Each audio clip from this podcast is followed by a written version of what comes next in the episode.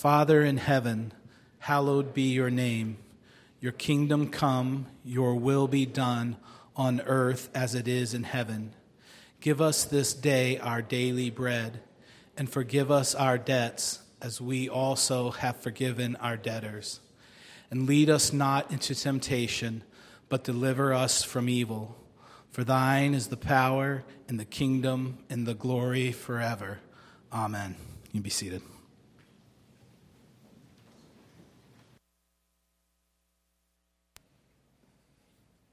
Well, I have kind of a sad announcement to make.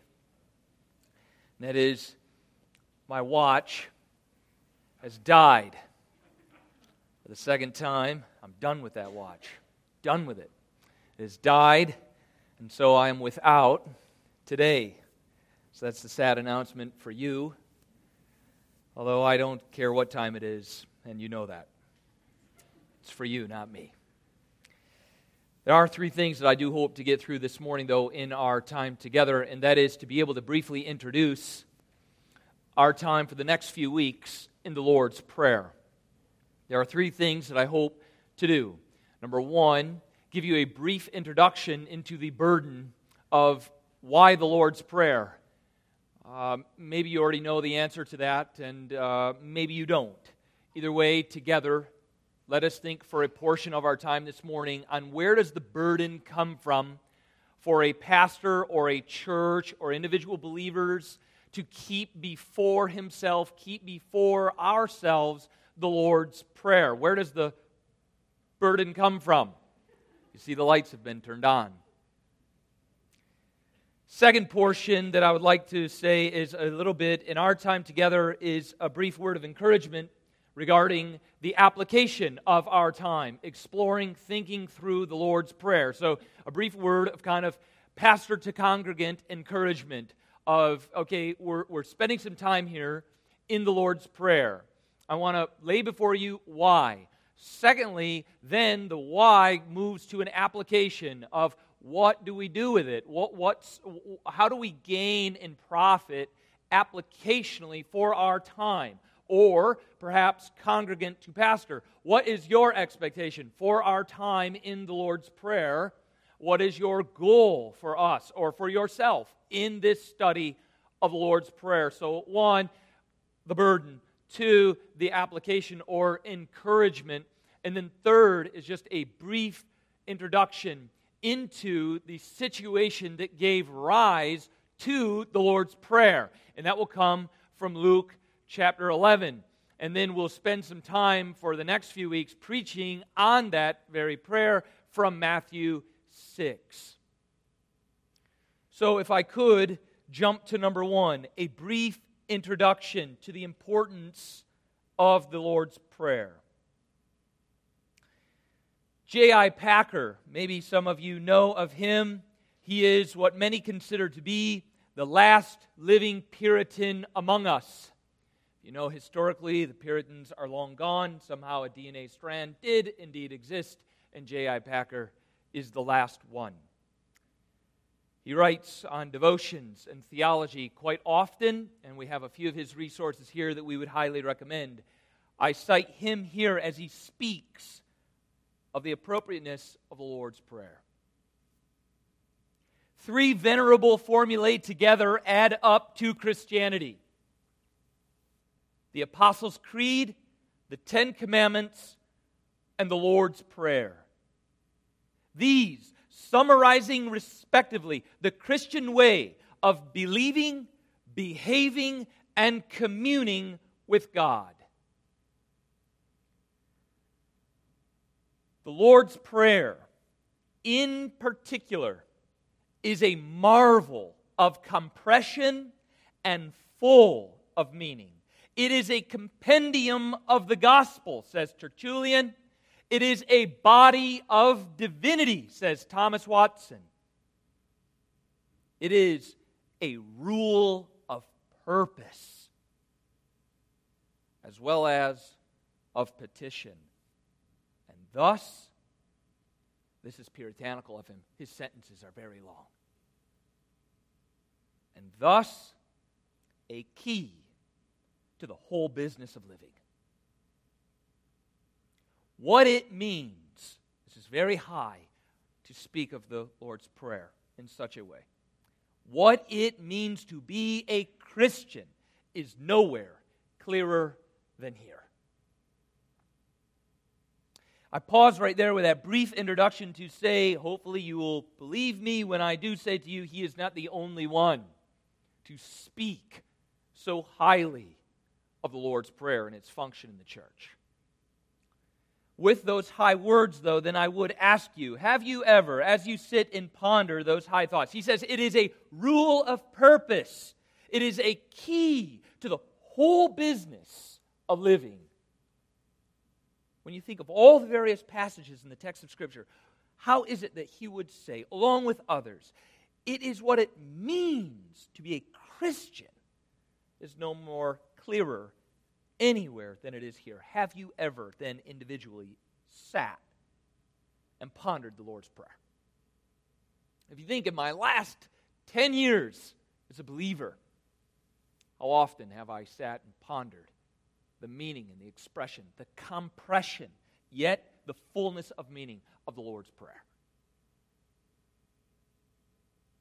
So perhaps there's something to equal. Either Packer's overstating it, or perhaps we're not considering it.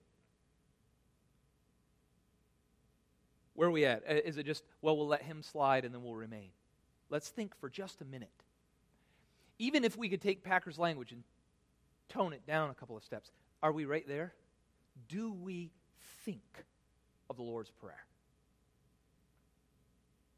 Have you ever, I would ask furthermore, have you ever considered that the Lord's Prayer is a pattern? Have you even given thought that the Lord's pattern or the Lord's Prayer is a pattern for all Christian prayer? You're a praying people. Have you thought that it is a pattern a structure for all Christian prayer. Me, being a Christian, therefore a pattern for my prayers. If you have, you say, sure, I sure have. In reading through the Gospels, I've recognized its place in Luke. I've seen its prominence in what is known as the Sermon on the Mount in Matthew. Well, then let me ask you have you memorized it? Have you used it in communing with God? Again, either Packer's overstating it or we're woefully neglecting it. Or the truth is somewhere we come up and maybe tone Packer down. The point is, we're in the discussion. Have we memorized it?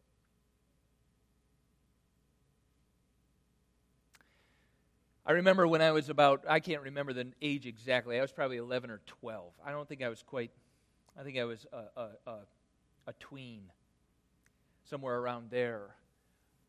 When somebody uh, was kind of playing the Captain Obvious role in, you know, your youth group kind of setting and said, why don't we pray the way that Jesus told us how to pray? And me, not really reading my Bible at 11 years old, didn't know that there was a way in which Jesus instructed us how to pray. And so the young boy who was in youth group proceeded to say, This is what it says. And I remember, to this day, I'm 34 now. And I remember thinking, so from 34 to here, that obviously was quite shocking to me. Jesus told us how to pray. And I've never one time thought about that. I've never prayed that. I wonder if I should be praying that. Doesn't it seem quite obvious that if you said pray like this, I ought to pray like that? Why am I praying like this? Perhaps at 11, why am I not praying at all? Unfortunately, I'm not alone. Many of us have not rightly grasped or been reared upon the importance of the Lord's Prayer. We have not even in our adult lives, understood its purpose, its function, considered it, memorized it, applied it. Therefore, neither have we enjoyed it. Neither have we experienced its richness, its beauty, and its power as we would commune with God. If I could add to that persuasion from Packer in the introduction, historically, it's important for us to be aware of that. That historically, the church has insisted, and that is not too strong of a term. The church has insisted on the importance and prominence of the Lord's Prayer in teaching, in its practice, in private and in public worship. Would you then wonder currently why we hear so little of it? The church has insisted. Nowhere is this more clearly evident. If I could back that assertion up historically into the present, if I could say, nowhere is that more clearly evident than what are called the four main features or the four pillars catechetical instruction. I know evangelicals tend to get squeamish when we talk about catechesis or catechisms. We tend to think, what's going on here? Some sort of forced formed religion? So maybe that is at some point historically we can see the deterioration of actual instruction in church, in the home. But if we were to consider historically, which is appropriate, how the church has always insisted on the importance of the Lord's Prayer, we're not doing something brand new. The four main structures or fixtures of catechetical instruction are this, and we could date them all the way back. I don't mean to bog you in the details, but I can tell you really want to know. So, for your sake, if we could take these four fixtures and find them rooted as early as the mid fourth century, the church instructed, taught, elaborated on, and applied the Apostles' Creed, the Ten Commandments, the Lord's Prayer, and the sacraments.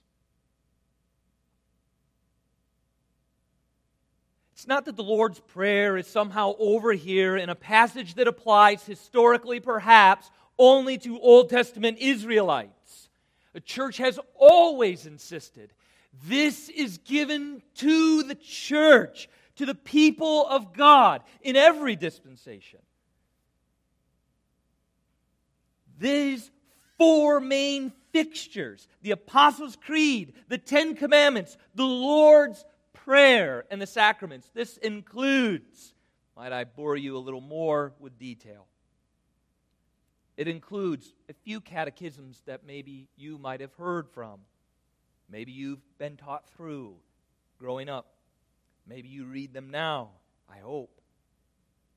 Luther's Catechism, Calvin's First Catechism, Geneva's Catechism. Guess what? Made the list. Heidelberg Catechism, Westminster, larger and shorter Catechism, Anglican Catechism, the Catholic Catechism. And if we could add to that, the New City Catechism. I'm not ready to anoint it with that kind of aged popularity. Nonetheless, it is a helpful, modern version of the older catechisms, and that is the New City, which we have had the privilege and opportunity to go through here at Redeemer. And it too includes the Lord's Prayer. This is one of the four main fixtures. When pastors looked to their congregation and thought of what we now call discipleship, they looked to teach and instruct on what? Just open your Bible and kind of be like, we'll start here. There was a method to what is known as the madness. And it is these four basic structures. Here we are yet in the modern church most often, and how many times have we heard the Lord's Prayer? we probably wouldn't place it among the one of the four top things we hear at church or that we use in our lives or we speak on at home. Speaking to this rationale of the four main things that the church collectively set about in catechetical instruction. What must the church know about believing, behaving, and communing with God? What? These four things. Speaking of this rationale, where this came from, Pastor Eugene Peterson comments this way The Lord's Prayer is the church's primary text backed up by the Psalms for guiding Christians into a life of personal, honest, and mature prayer. The Lord's Prayer helps the believer. This is, this is, this is, I wrote this out because I'm convinced it's true, and this is my attempt with you The Lord's Prayer helps the believer in his or her communion with God and is thus a sort of primer on prayer. That's what it is. It will assist, aid, help, strengthen, and guide our prayer times, individually and corporately. And this is not new or novel or something neat or different. This is simple church historically, and it is applicable to Redeemer as God's people. For section two this morning with you, just by way of brief introduction to prove its worth and its time to us and our attention for the next few weeks. Point two, beyond introduction, is my word of encouragement to you. If you would, with me, together as a church family, I would like to encourage you to spend some time throughout the next few weeks. Each time we commit, after the Lord's Prayer, it looks calendar wise in the preaching calendar that we'll be moving into the book of Ruth. As we're moving forward in that time, what would be appropriate for us during those times would be to do what? Together, to be reading Ruth. What's profitable for our learning and instructing and our hearing on Lord's Day worship? The book of Hebrews. Reading the book of Hebrews. There's no surprise. I won't spring on you a brand new text that morning and say, My word, I didn't know we were going to talk on this. I had no idea. I wish I had. I would have looked at it. I would have read it. Great, we're very predictable. Read ahead. So, along with that same encouragement, as given over to any book in our time in it, I would like to encourage you to please consider reading and thoughtfully applying and even memorizing the Lord's Prayer. Incorporate the Lord's Prayer. For as we know with all facts, theologically, biblically, it's not enough to simply memorize and know. It isn't. It isn't like reciting or memorizing the Lord's Prayer is now somehow a, a magic formula to guarantee being heard. It isn't that, hey, if we'll just commit this to memory, you know we're in. He can't deny himself, and we're saying what he says, so hey, we'll finally be heard. So, you know, we ought to just dash a little Lord's Prayer on everything we really want. It isn't that way at all.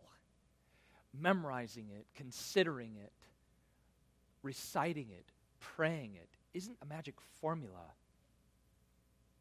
It still is a matter of the heart and its appropriateness and its verbiage and its deeper consideration. So I'm not asking for each of us to memorize it, to check our list, and no longer be those, you know, evangelicals that don't. Let's apply it. Let's learn it. Let's memorize it. Let's incorporate it regularly as was intended for the people of God for the next few weeks. I hope through our time in the next few weeks, you'll be so energized and convinced that it will just continue to serve you for the rest of your life as a believer in knowing, considering, applying, incorporating the theology present in the Lord's Prayer.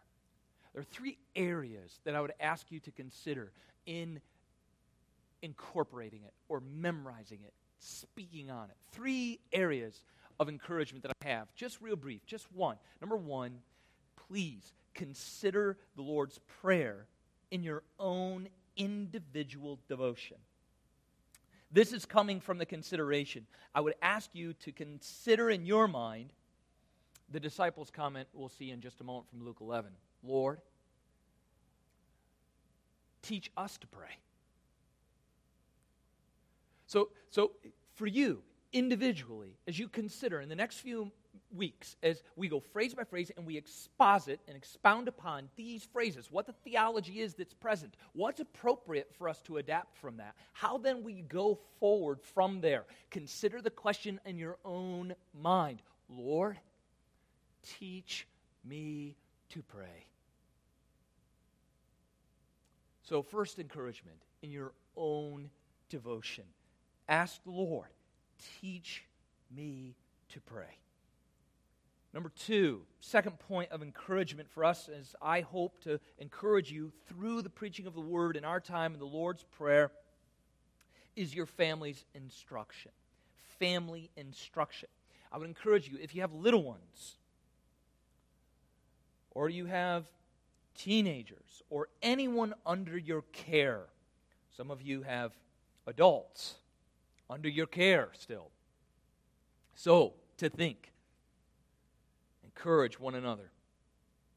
Let's memorize the Lord's Prayer together. Teach the little ones. You know, one of the things that uh, is important for all of us in every area of life, isn't it? It's kind of just simple wisdom that uh, I think our, our parents or, or, or, folks that have raised us um, have said, you know, you, I think the common phrase is you need to crawl before you walk right? I mean, that, that, that's applied across the board to almost every single thing you do as someone kind of pats you on the head about whatever it was you attempted to do and failed. The idea is you got to crawl before you walk. So, two, when you think theologically or you think biblically, you think, again, this is an appropriate place in my communion with God as I learn to kind of crawl. And, and, I, and I set about these building blocks for little ones. For, for, for our family, it, it applies as well. That the little ones we have them memorize the Lord's Prayer and then use the Lord's Prayer, recite the Lord's Prayer, as again, that convention then serves them to structure their prayers. Hey, Bud, do you realize that prayer involves God's concerns before yours? Right there, boom, it's already structuring a child's mind in the way in which they ought be concerned. My concern ought be the Lord and His will, His kingdom before my own. And you can learn that. So please consider number two an encouragement. Instruct those under your care. As a family, memorize the Lord's Prayer. Number three, this is what Dan made an announcement for earlier, and that is as our church family together. Make an effort. We have set aside this time in the Lord's Prayer as we teach on it to create outlets of corporate prayer together. So that again as uh, we come it's not a checklist like okay we'll walk around the groups and listen for like our father in heaven hallowed be thy name and make sure everybody's using the lord's prayer. The idea is to come together and be a praying people. Uh, there's a season set aside here to just create opportunities to corporately be together and to pray well structured prayers ones that just simply reflect the theology present that we're seeking the lord's glory and we want that to be manifest here at Redeemer. And uh, His kingdom to come, His will indeed to be done. And so, uh, uh, please, the third encouragement is as a church together, let's join for worship in prayer. So, this will be set aside starting January 11th. We'll have two sl- time slots. For some, it might be uh, functionally easier to execute a time of prayer with those in the body immediately following the service. For others, it'll be, hey, we want to go eat and then come back in the evening. What, however, that is structured best, we want to provide two outlets to accomplish the effort of worship and prayer as we give our time for a season here to the Lord's Prayer. I think the times uh, 1230 and 5. Those are the two time slots beginning next Sunday, 12:30 and 5. Please consider um, as this lasts. How many weeks do we set? Is it six or is it five? Five or six weeks. Please consider joining corporately for a season of prayer emphasis here as we explore the Lord's Prayer. Finally, in this encouragement, let us consider together for the next few weeks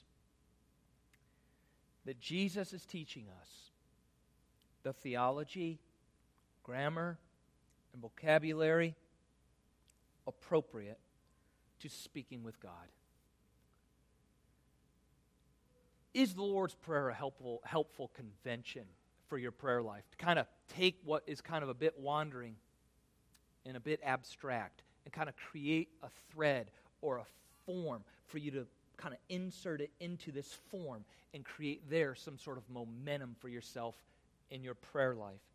Calvin comments this way For God prescribed a form for us in which he set forth, as in a table, all that he allows us to seek of him, all that is of benefit unto us, and all that we need to ask from this kindness of His, we receive great fruit of consolation. So again, now's not insert eye roll. Now is to think, fruit. What do I receive?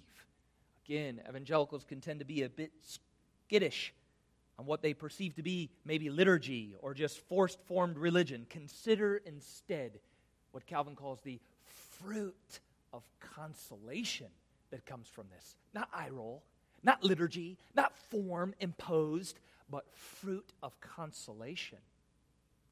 What is the fruit of consolation given me?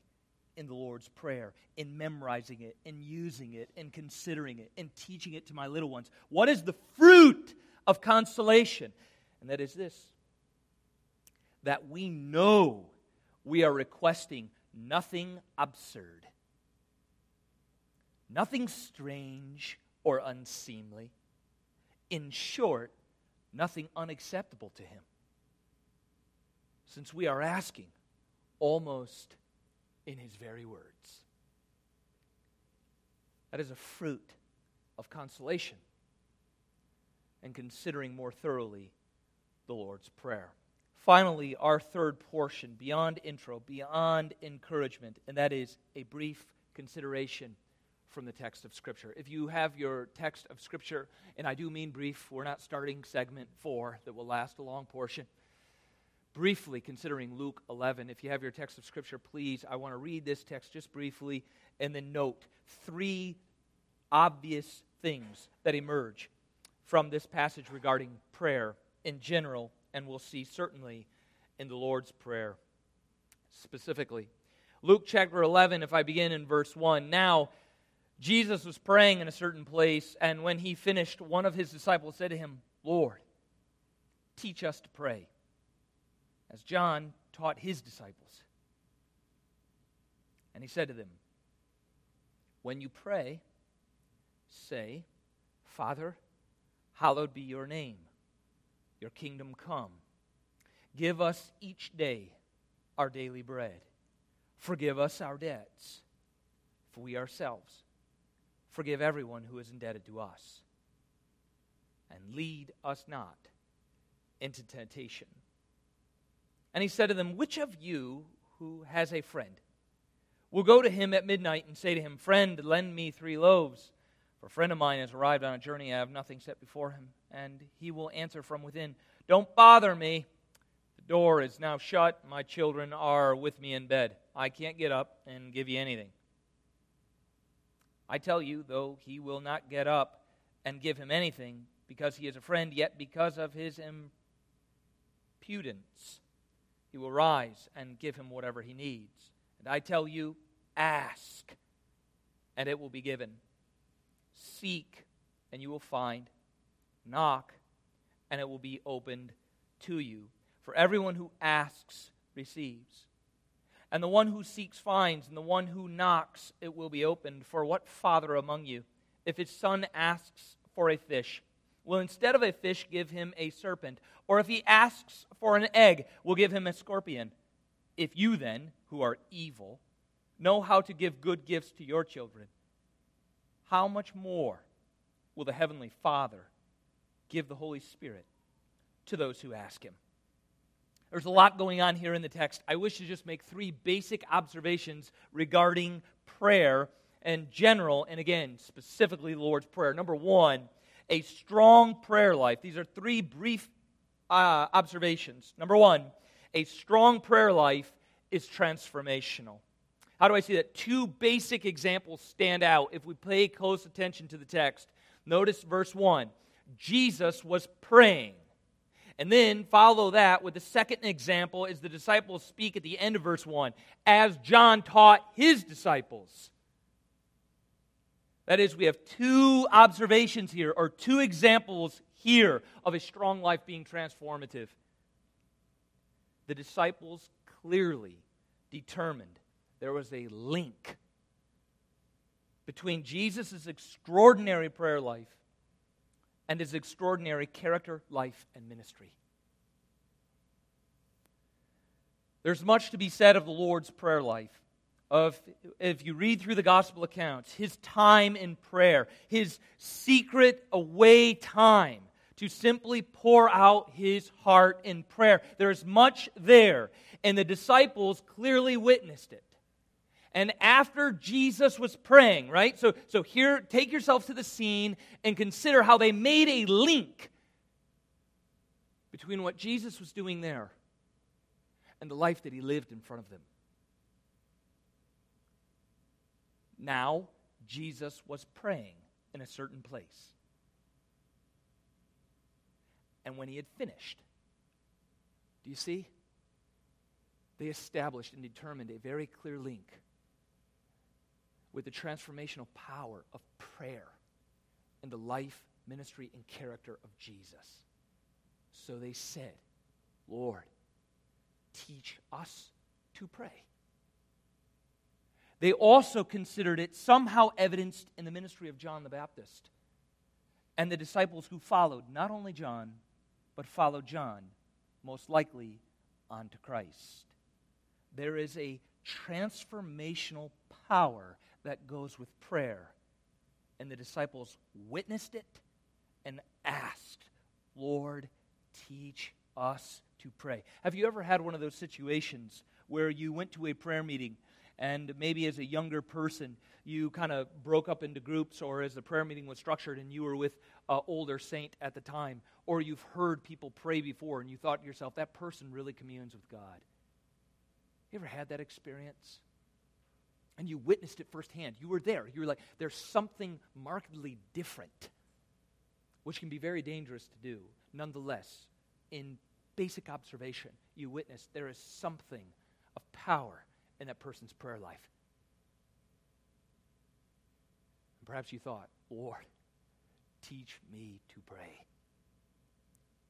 So it is, as the disciples saw, that a strong prayer life is transformational. The second basic observation from the text that I'd like to make and establish here generally in all of prayer, but then certainly zero in in our time in the Lord's Prayer. Number two, a strong prayer life is a family privilege. A strong prayer life is a family privilege. How do I get there? The simple privileged address that we'll expound upon in our time in Matthew 6, verse 2. And he said to them, When you pray, say, Father. Or as Matthew 6 says, our Father. That is, what is of Christ's by nature, sonship. He is God's. And all of the privileges that go with it. What is of Christ's by nature is given to each of us by adoption.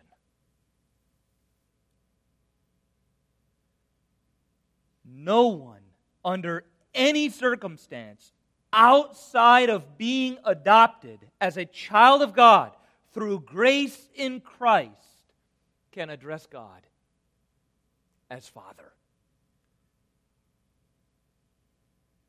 John 1, where the Word became flesh and dwelt among us, verse 12 says this of Christ To all who did receive him, who believed in his name, that's you, he gave the right to become children of God. What is Christ's by nature is given to us by benefit of adoption. A strong prayer life is a family privilege. I can't help but it, it's really maybe perhaps not a funny comment. As much as I don't know if you saw the footage of that plane maybe uh, three weeks ago that experienced just what felt like to be incredible amounts of turbulence. A passenger plane, a large passenger plane, went through very hard turbulence, and the, the, the plane was jostling back and forth, bouncing back and forth. All the stuff was falling out. You know, it, it, just it was a terrifying few seconds there. Somehow, of course, in our day and age, someone the first thing you do is get your cell phone out and record it. I, I somehow, I mean, if there was a nuclear explosion before you run, you get your phone out and you film it. That's just the way that it rolls and where we're at nowadays. So though it's chaos and the cabins are busting open and things are falling out, someone's running the phone and shooting it into the to the to the news. And I don't know if you saw the footage, but as chaos was erupting in the plane, how many prayers did you hear in the background? A lot of them. It was interesting. I don't know, there could have been believers present. I, am not saying there weren't. I, I just thought it was an interesting background noise.